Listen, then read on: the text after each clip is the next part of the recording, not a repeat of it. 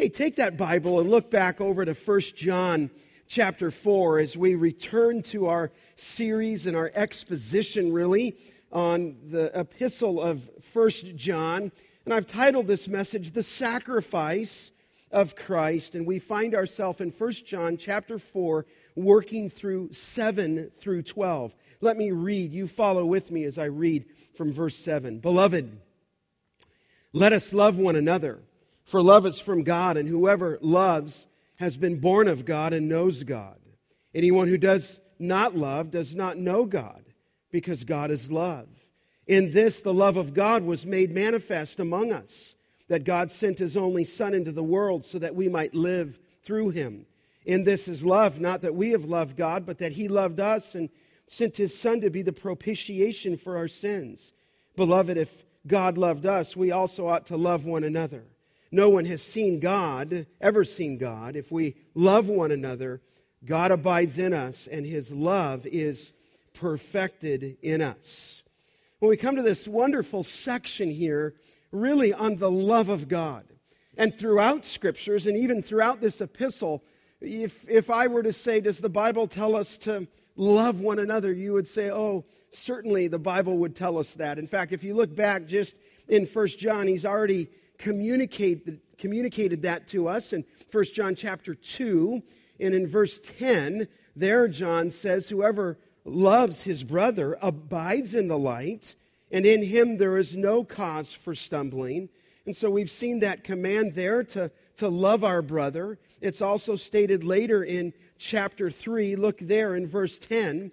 By this it is evident who are the children of God and who are the children of the devil. Whoever does not practice righteousness is not of God. And then he says, nor is the one who does not love his brother. I mean, these are the commands of Scripture. Certainly, you and I would be well acquainted with Matthew chapter 5 and the Sermon on the Mount, where Jesus even there told us to love our enemies. You have these exhortations all over the Word of God. In fact, Paul, writing to the church at Rome in Romans chapter 13 and verse 8, said, Owe nothing to anyone except to love one another.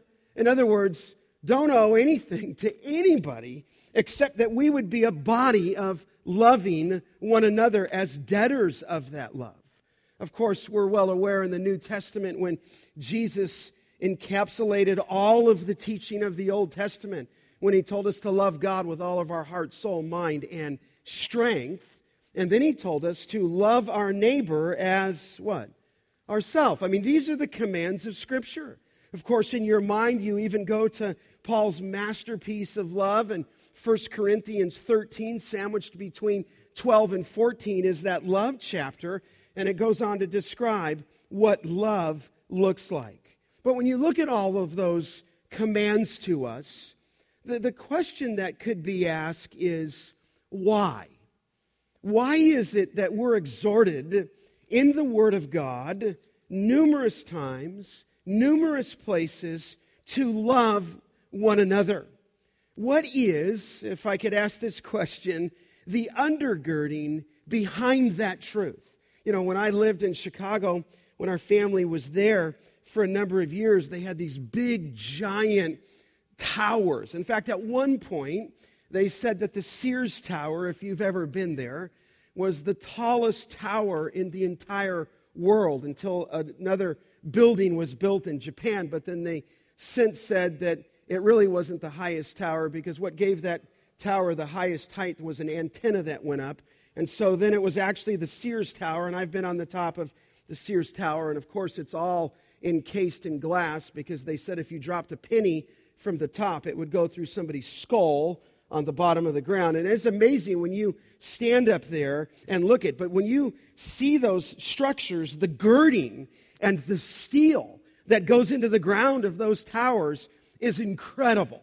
How deep those, the, that steel is driven. And so, as I thought here, what is the undergirding of love? And why does John exhort us to love one another? And what John does in this text is to state for us the definitive reasons why you are to love one another. He's going to state, state for us here in this picture from 7 down through 21 why, or what are those reasons, or why we are to love one another. Now, last week we looked at really the, the first two reasons. We just hit the first one and touched on the second one. We looked last week first here. The reason that we are to love one another is because God's nature is love. His nature is love. Now you'll note there, look down in the text at 4 7. He does say there at the beginning, he launches out with this exhortation, beloved.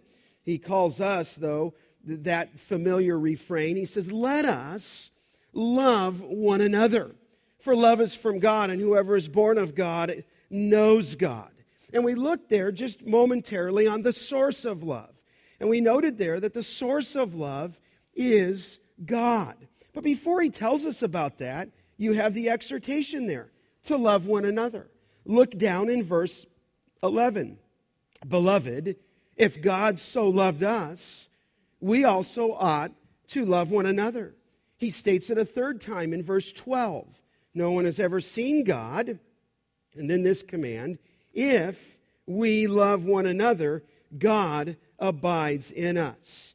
But he gives us that exhortation, but he focuses here on the source of love. And we talked about that last week that God is the source of love. We noted that, that love is from God, that God is love, and that we are to love one another because God loves us. That's the source of love. Then we look, secondly, at the results of love in verse 7 and in verse 8. He stated that source and the result there positively, negatively. He said, Whoever, is, whoever loves God has been born of God and knows God. And so here, when you and I show that love, it proves, it results that we are truly born again and that we truly know God. And so here the exhortation was to love one another, first and foundational, because God's nature is love. And we just said that that last week that just as he is holy, just as he is light, here, John identifies him in his nature, in his essence, we might say, in his very being, that God has in his character and in his attributes that he is love. And so, because God's nature is love, we are therefore, as his children, commanded to love one another. That was the first reason. And then we just left off at the second reason that we are to love one another, is because of God's gift of love. And that's found in verses 9 and 10. God's gift of love. We could call it his example of love. We could call it his proof of love. I call it his gift of love. I mean, I think you would agree with me that love really has an intangible quality we noted last week. I mean, you really cannot, I, I suppose, you can't touch it. You, you can't taste love. You can't smell love. You cannot store love in a jar. You can't put love, remember, we said in a safe. Love's got to be proved. And this is exactly what God did for you. And so, as you follow John's argument, and I bring us up to speed now, he communicates to us not only in words, but in deeds. He tells us that God is the source of our love, as a reason that we're to love one another. But now he tells us that because God's gift of love, we are to love one another. Now look at the text in verse 9. John says there, in this, the love of God was made manifest among us, that God sent his only Son into the world that we might live through him. Now, there are two aspects regarding the love of God in the gift of his Son. First, he's going to say that God's love and the gift of his Son is revealed in his incarnation. And then, secondly, in verses 10 through 12, in his atonement. So here's this gift. It's revealed in his incarnation, it's revealed in his atonement. And that will take us for our time in the Word this morning. Let's look first that is that this gift of love is revealed in the incarnation. in the incarnation. Look at the text again in verse 9. In this, the love of God was made manifest among us. Stop right there. This is how God demonstrated his love to the world. Jesus Christ, here, when I speak of the incarnation, became a man. Jesus Christ took on flesh. It says in John 1:14, or not only there, but in 1 1, in the beginning was the Word, the Word was with God, and the Word was God. And then down in John 1 14, and the Word became what?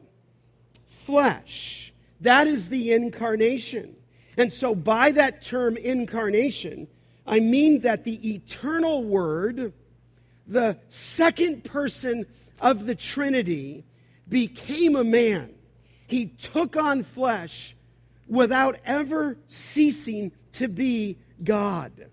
So he revealed his love in the incarnation. Now, now look at how it's described, though, in verse 9. In this, the love of God was made manifest. That word manifest is the idea here in the Word of God to make visible. It means that it, it's to make something clear, to make something known. In other words, that behind that word, it means to come out in the open, is the thought. So that prior to the incarnation, his incarnation, this kind of love had never been displayed in such a personal, dynamic manner. We know that God was said to love in the Old Testament.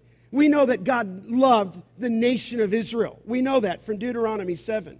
But here, when it's describing this in the New Testament, it said that in this is the love of God made manifest among us. That which was from all eternity was made known in time. In fact, the incarnation of Jesus Christ, as the commentator Hiebert said, quote, was the unmistakable manifestation of divine love. And you remember a few weeks back when we were studying the person of Christ at Christmas, it was Grudem who made this comment. He said of the incarnation, he said it was by far the most amazing miracle in the whole Bible. He said, far more amazing than the resurrection and more amazing than the creation of the universe. The fact that the infinite, omnipotent, eternal Son of God would become man and join himself to a human nature forever, so that infinite God became one person with finite man, Grudem said, will remain for eternity the most profound miracle and the most profound mystery in all of the universe. End of quotes. And so this is what John is saying. Look again at verse 9. In him, in this, the love of God was made manifest. That's not the first time we've seen that word manifest. Just look back a couple chapters. You remember, and it was right there at the beginning of this epistle. Remember when John was saying in 1 1, that which was from the beginning, that which we've heard, that which we have seen with our eyes, that which we looked upon in 1 1 and touched with our hands concerning the word of life, and the life in 1 2 was made, there's the word, manifest. In other words, it was revealed, it was made known. And John says, We've seen it, and we testify to it, and we proclaim it to you, the eternal life which was with the Father and was made, there's our word again, manifest to us. In fact, what we saw that statement again. Look over at 1 John chapter 3 in verse 5. it says there, You know that he appeared, and there's that word, to take away sins, and in him there is no sin. And so there you have it. He was appeared, but he was made manifest. In other words, he became visible. He became clear. He became known. In other words, when you see Jesus Christ in his incarnation, you understand the gift of love. Look back at the text, though, now in 4 9. It says there, in this the love of God was made manifest among us. Look specifically, that God sent his only Son into the world. That, that phrase there, God sent his only Son, is a wonderful statement.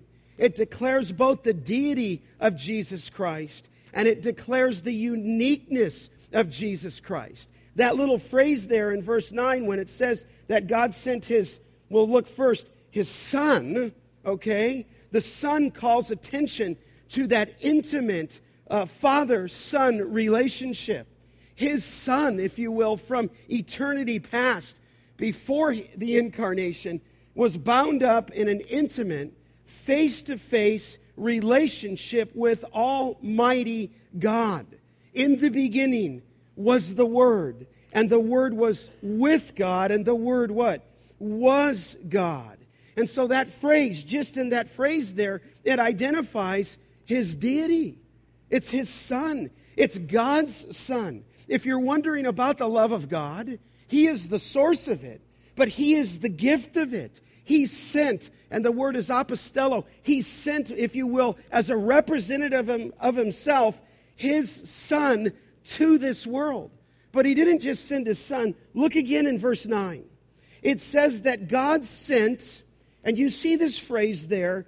It says, his only son. His only son. In fact, the, the word there, only, is the idea this that he sent his one and only son. And hear that little phrase, it's a wonderful phrase, emphasizes the uniqueness of Jesus Christ. It is not so much um, emphasizing the origin of Christ. That's why sometimes you see in certain translations, it's not here, where it says that he sent, you know that phrase, his only begotten son? That's sometimes how this is interpreted. But here, it's just the Greek word monogenes, if you will, and it just means the one and only. It's not stressing origin as it is stressing uniqueness. In fact, it was used of Abraham of his only son Isaac in Hebrews 11 7. But when it's applied to Jesus Christ in this context, it reveals his utter uniqueness. In other words, no greater gift could ever be given. In fact, let me show you this word. Go back to John, John's gospel that he wrote. Go back to John 1 1. You've seen that phrase before. So here, he gives us this gift. He gives us his son declaring his deity. But it's not just his son, it's his only son declaring his uniqueness. Look at it with your eyes in 114. The Word became flesh and dwelt among us, and we have seen his glory. Watch this glory as of the what? The only Son from the Father full of grace and truth. It's not just his son, it's his only son. It's his one and only son, is the thoughts. Glance down in your Bible. Have you seen this in 118 of the Gospel of John? Very similar to our text here. No one has ever seen God. And then it says this the only God uh, who is at the Father's side, he has made him known. Who is that? That is Jesus Christ. No one's ever physically seen God the Father, but the only God, and some texts say the only Son of God, who is at the Father's side, he has made him known. Again, emphasizing that Jesus Christ is his only Son.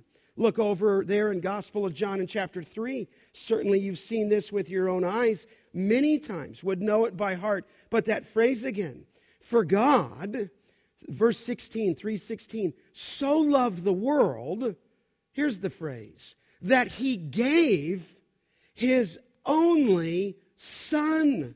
In other words, it's the uniqueness of what the Father did. Listen, the Father could have sent an angel. He didn't. The Father could have sent a heavenly being. He didn't. The Father sent his one and only unique son. John 3:16. Look down at John 3:18. That's so clear. Whoever believes in him, speaking of Christ, is not condemned. But whoever does not believe is condemned already because he has not believed in the name of the only, there's our word, Son of God. So look back now in 1 John chapter 4. God acted, beloved, at Grace Church to demonstrate this love in giving us his only Son. Some translations, again, fine, say his only begotten Son. But again, I note it's not an angel, it's not a heavenly being. No, the Son that has no equal is the one he sent that fully reveals the Father's love. No wonder that Paul would say in 2 Corinthians 9:15, "Thanks be to God for this inexpressible gift." And if you look now, you'll note that God didn't just send him. He sent him with a specific purpose in mind. Look at 1 John 4 9. It says that God sent his only son into the world. And here's the mission. Here's the purpose. It's a purpose clause in 4 9, so that we might live through him. He sent his son so that you, put your name in there, might live through him.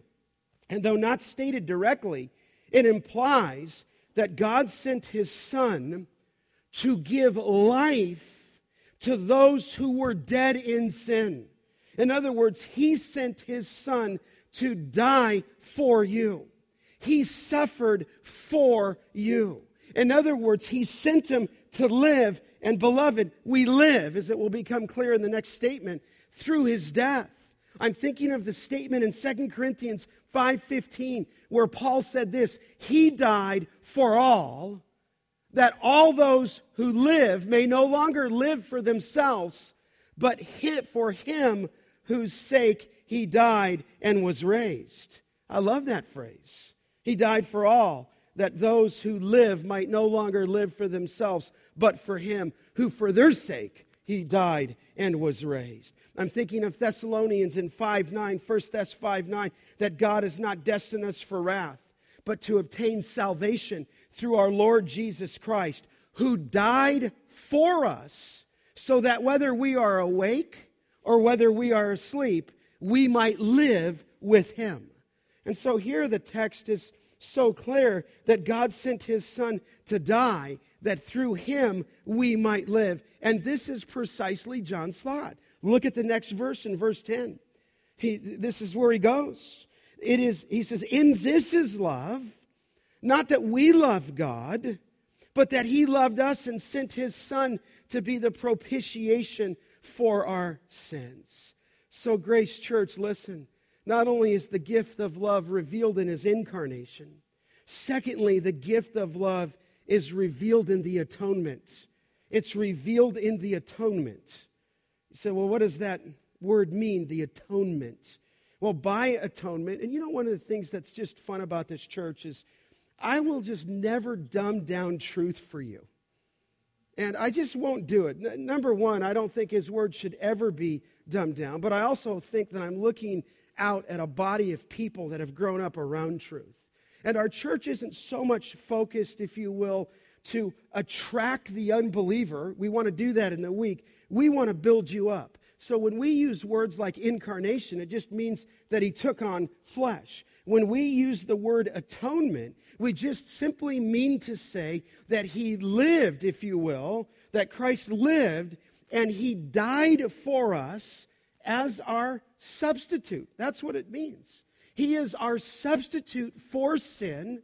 He put away our sin and turned away God's wrath from us out of sheer grace.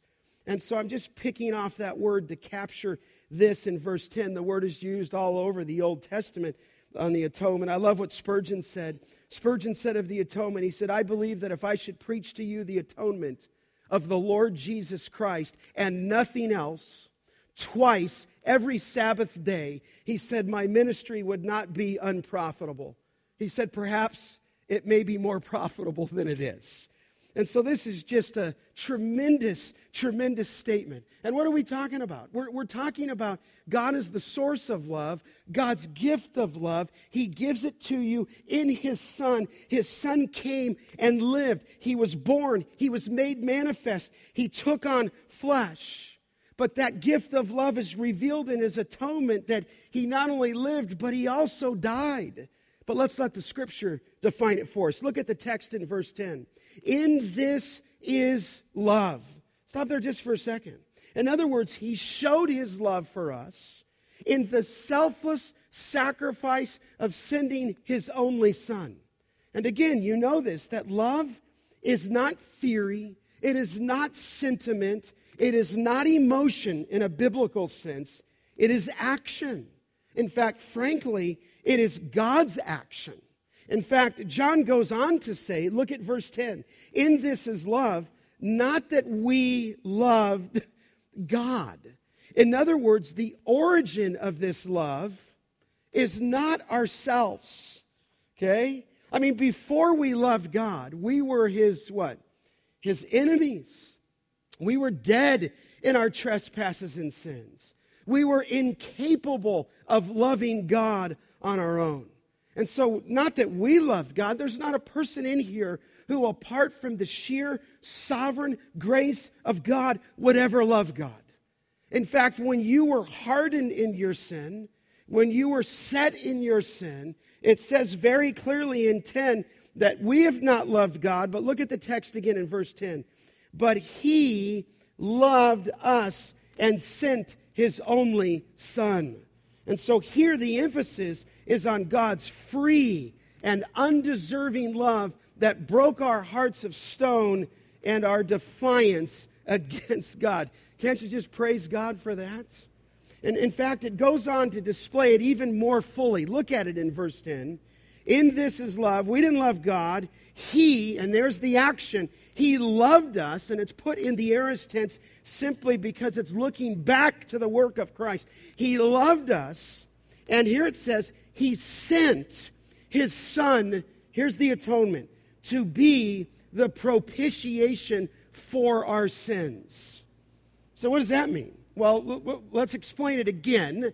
I say again because look back in chapter 2 and verse 2. Don't you remember it there?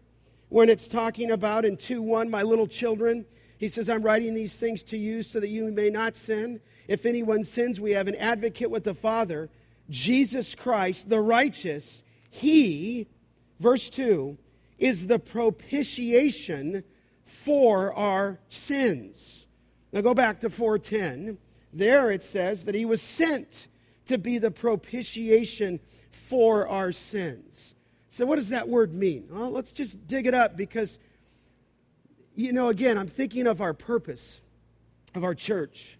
We exist to glorify God. And we do that. You remember how we said that? By exalting the Savior, equipping the saints, and extending the kingdom. But one of the ways that we glorify God is we exalt the Savior.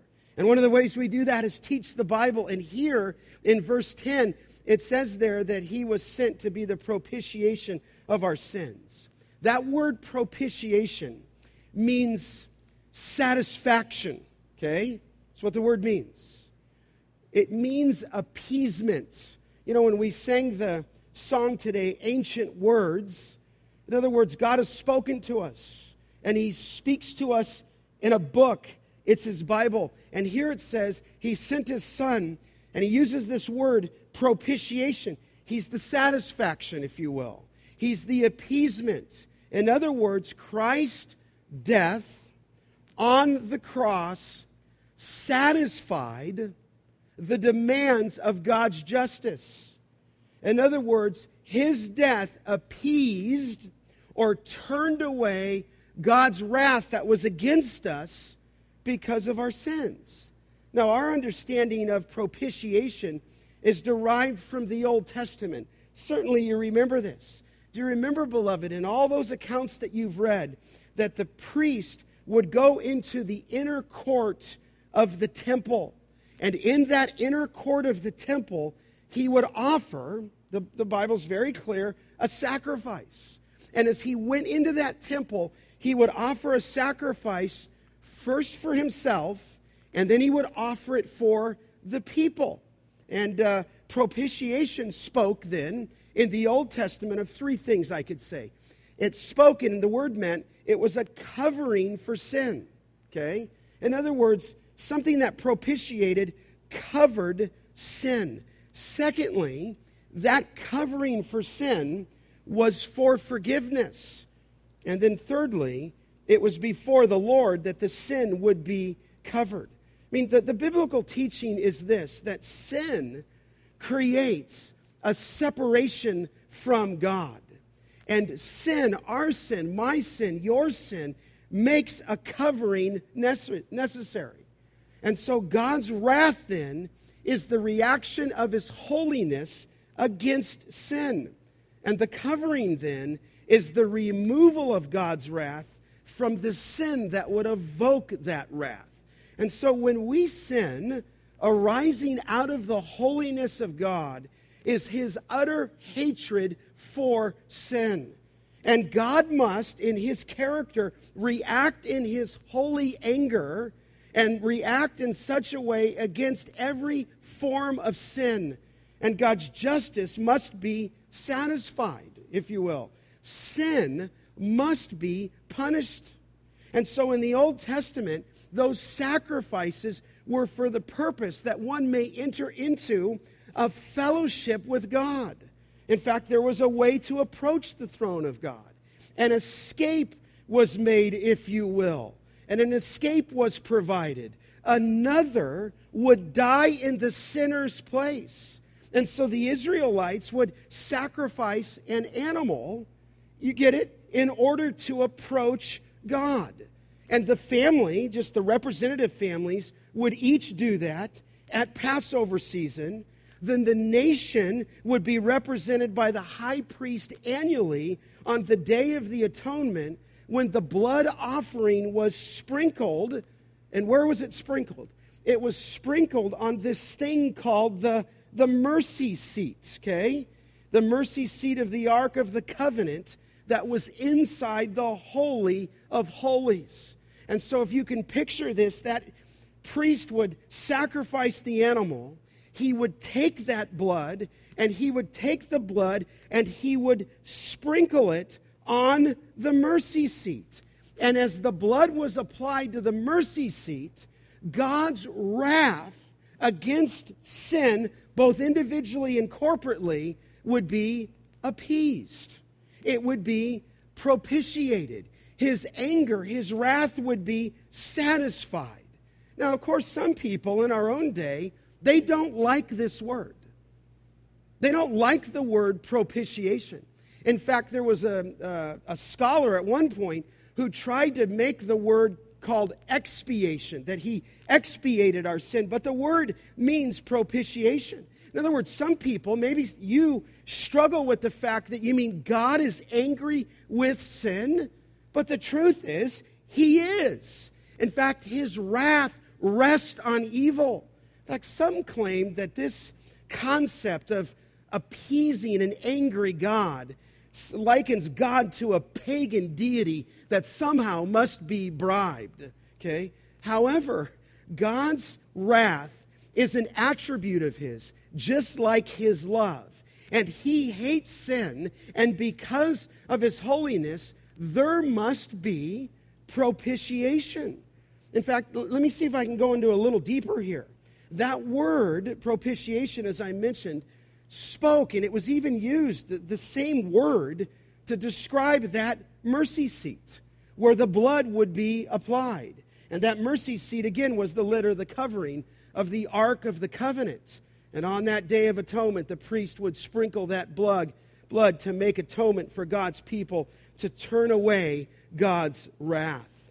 And so in the Old Testament, listen, the blood applied on the mercy seat appeased God's wrath. But watch this. In the New Testament, in the New Testament, it is the death and the blood of our precious Lord that appeased the wrath of God. In other words, enough for me to say this that Jesus Christ is our mercy seat for sin. And isn't this what Isaiah said? That he was pierced for our transgressions, he was crushed for our iniquities. He was your substitute, he was your satisfaction.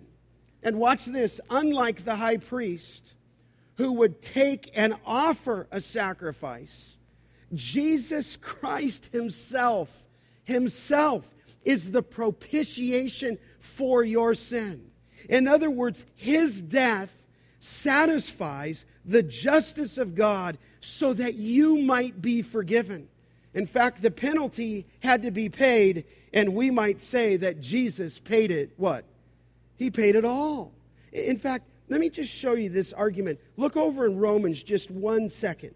It's just one, one verse I want to show you, but I think it, it can make it clear when Paul is giving that masterpiece of the gospel in Romans chapter 3. Maybe this verse will come alive.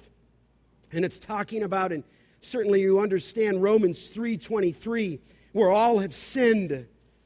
3.23, and fall short of the glory of God that we are justified, that we are made righteous, are we not?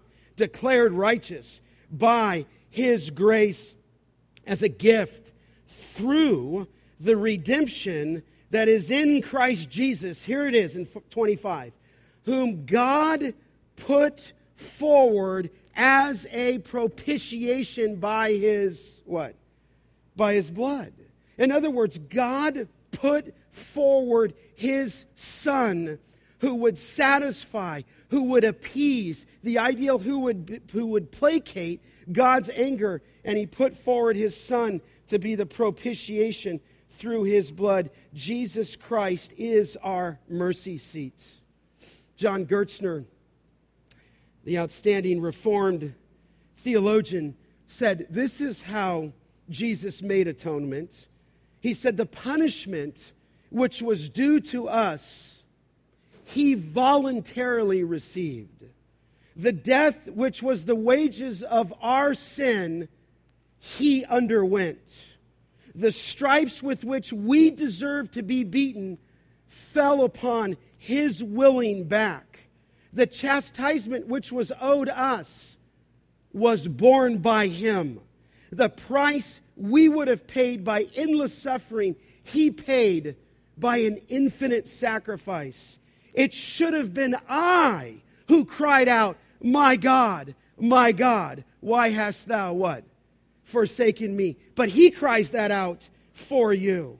Listen, because Jesus paid it all, it was he who was forsaken that we shall never be. And because he drank the full cup of divine wrath, we shall never taste it. And now Paul would say, There is therefore no what?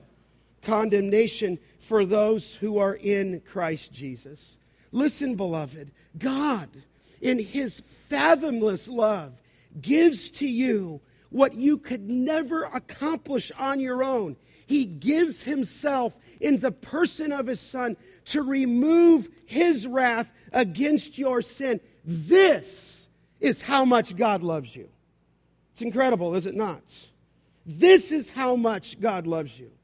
He loves you so much that his son was made manifest. Can you believe it?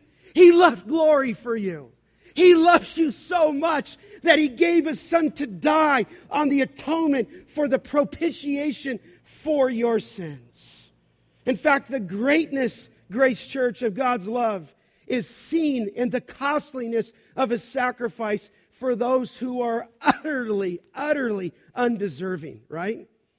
Romans 5 7, that God shows his love for us in that while we were yet what? Sinners, Christ what? Died for us. Is that not captured in the, in the hymn? Amazing love.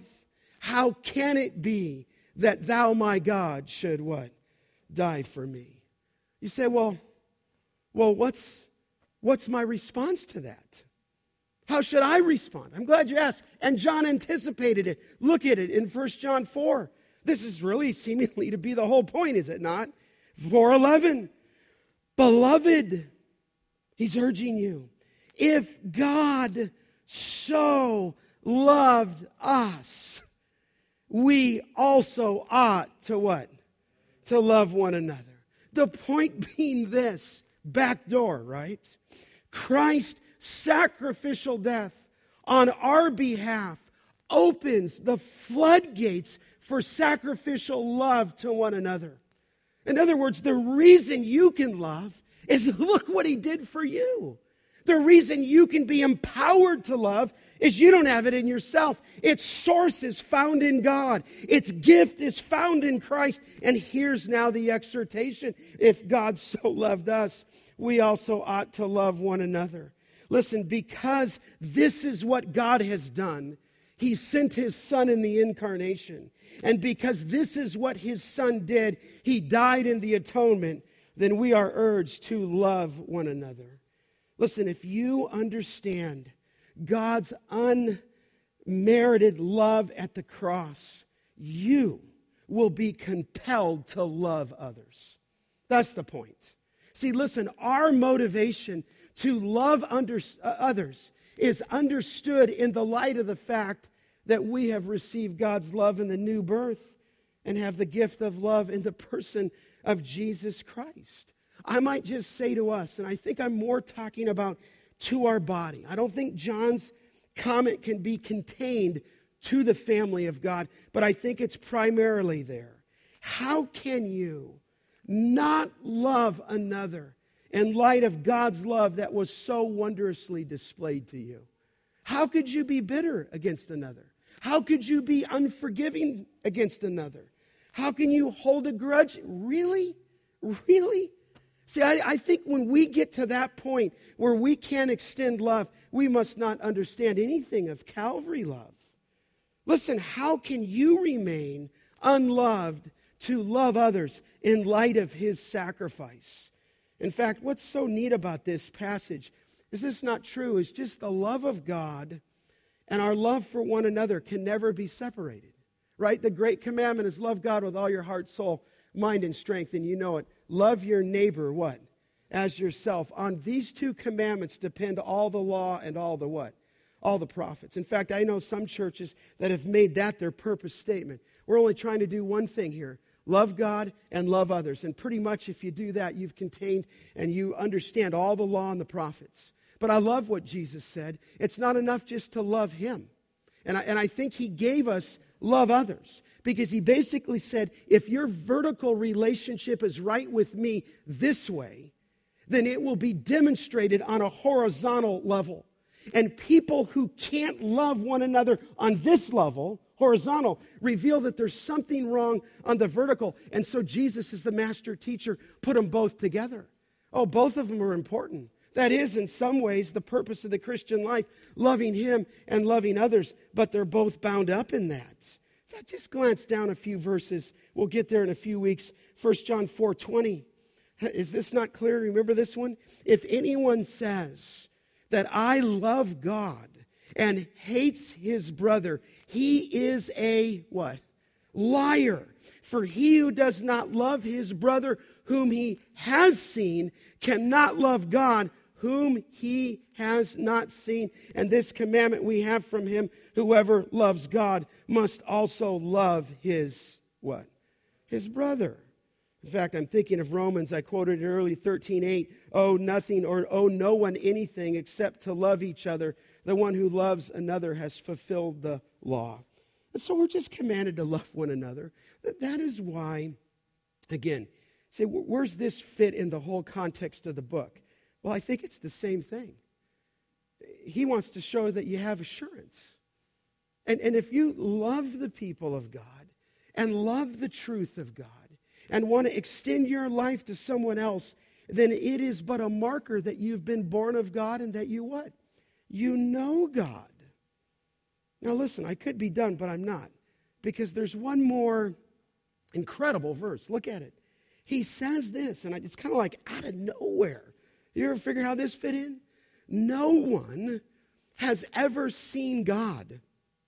If we love one another, God abides in us, and his love is perfected in us. I mean, it just seems so abrupt.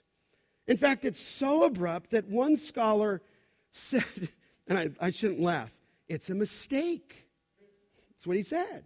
Another scholar said, um, it's misplaced. He, he, maybe when they were writing the manuscript, verse 12 should have gone after verse 20. And I'm like, I don't think so. These are ancient words. God doesn't make any mistakes. This book is his infallible word. And so look at it again. Why does he say this? No one who has seen God, no one has ever seen God. If we love one another, God abides in us and our love is perfected in us. Now, we know that no one has ever seen God. And we know that no one has ever seen God, John 4 24, because God is a what? He's a spirit. We understand that. We understand 1 Timothy 1:17 when Paul said to the king of ages, immortal, what? Invisible. We sang part of that. The only wise God. Nobody can see God. In fact, anyone who would see God would not be what? Alive. In fact, look at the exact wording there.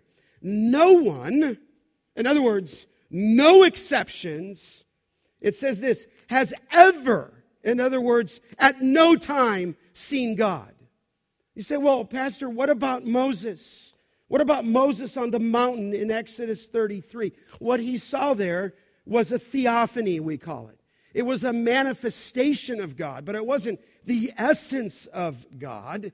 He said, You go hide in the cleft of the rock, and I will show you my my back parts, if you will, is the thought. In other words, he only revealed part of his character. And then what did he reveal? The Lord, the Lord God, who is loving and kind and gracious and forgiving. But Moses did not see the essence of God, for no man shall see God and what? live. You say, okay, Pastor, what about when Jesus said, if you've seen me, you've seen the what? the Father. I think he's just there expressing that if you've seen me, you've seen the heart and the character of God, but you've not seen God the Father, the first person of the Trinity, physically, but certainly Christ has made him known.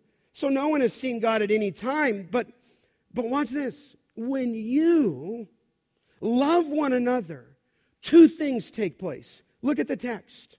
Two things happen. It says there in verse 12, that God abides in us. When we love one another, we experience God's presence abiding in us. In other words, there's your assurance that by loving others, believers are assured that God abides in you. Now, don't flip the, the process here. You don't gain that assurance by loving, but by loving others, it demonstrates the fruit out of your life that the root in your heart is that you know God and have been born of God. So you are assured of God's presence. So the invisible God, who no one has ever seen at any time, abides in those who love one another. In fact, our love for, one, for others is proof of God abiding in us. It's a, it's a verification of your assurance. Just look back one chapter in 323. Remember when, when John said this? This is the commandments that we believe two things. It's you have to believe in the name of his son Jesus Christ and love one another just as he commanded us. And whoever, here's the phrase, keeps, whoever keeps his commandments abides in God, you remain in God, you dwell in God, and then it wonderfully says, and God, 324, in him. Amazing. Amazing. And so here, the experience that we have when we show this love is the assurance of God's indwelling presence in our life. Now, look at secondly there.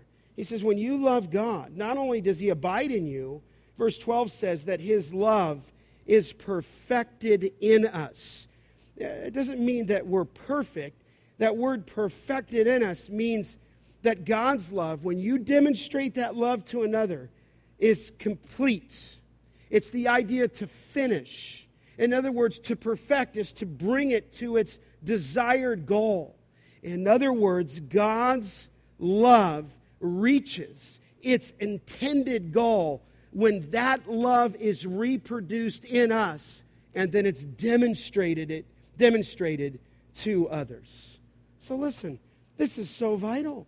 It's incredible that God's love manifested in his son is brought to maturity when we love one another. That's his desire. In fact, look back just at 1 John 3:16. Remember when we saw it there? By this we know love. How do we know it, John? That he laid down his life for us. And now do you see it?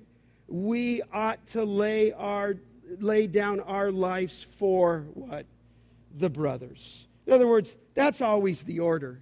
He laid it down for us, and so we ought to lay it down for another. You say, well, Scott, what does that practically mean? I'll let the Holy Spirit, but it could have many, many outlets to each other, to your family, to the people you meet. I can give you one from the book. Look at verse 17, Grace Church, 317. But if anyone, 317, has the world's goods, and sees his brother in need and yet closes his heart against him, how does God's love abide in him? Little children, let us not love in word or talk, but in deed and truth. There it is. If you see your brother and you see them in need, you close your heart against them. How does the love of God abide in you? And so this love is demonstrated in manifold, various ways in gifts of service and meals and kinds, in words of exhortation, in teaching and discipleship, in, in exhortation, all those things, in giving, how we give to the Lord's work. What an incredible passage here. And so you say, well, Scott, why are we to love one another? Listen, here's why because number one, it's God's nature to love. And number two, God's gift of his son. You understand? In other words, it's his nature, it's who he is, and then he gave us his son. Listen, at Bethlehem, one starry night, a baby was born, one that was eternal, one that was uncreated, one that was self existent from all eternity, the second person of the Godhead creator of the world, sustainer of the universe. He was a child born, he was a son given. He was fully man, but he was fully God. And at the age of 30, he began to preach to a chosen people at a chosen place for a chosen period. And he went about doing good, performing many, many miracles, and preaching truth. He was the embodiment of love, even exhorting us to love our enemies. But the religious, the political leaders hated him from the start. An attempt was made on his life at his birth. Plots throughout his life were attempted. His enemies hired one of his own disciples, did they not, to betray him? He was beaten by a ruthless execution squad, scourged to the bone, crowned with thorns, mocked, spit upon. He carried about his own cross to his execution, and he was nailed hand and foot to a wooden cross and hung there to die in one of the cruelest ways possible ever, ever devised. The earth shook, the rocks split, darkness covered the land. God would hurl the sin of the world upon him for those three lonely hours of supernatural darkness, while our precious Savior would bleed for you while he would die for you, while he would become your substitute for your sin, where he would bear your sin upon his body on a tree. Three days later, he would rise from the dead. He would show himself alive by many convincing proofs. He is now seated at the right hand of the Father, and daily, the scripture says, intercedes for you as we await his return in glory. Listen, he did all that for you. You can't hold back love from people, can you? Huh. I just think we would love on so much. I mean, what ha- would happen in our church and in our community if we love this way? But oh, beloved, a little wedge of bitterness gets in your heart. A little wedge of somebody stabbed you in the back and somebody said this, and all of a sudden you become bitter and you stop loving in this way. Listen, get back to Calvary love. Amen. Get back to that place. Do you remember that great that great hymn by Isaac Watts. You could probably say it with me. Were the whole realm of nature mine, that were an offering far too what? Small. Love so amazing, so divine, demands my heart, my life, my what? All. That's our prayer.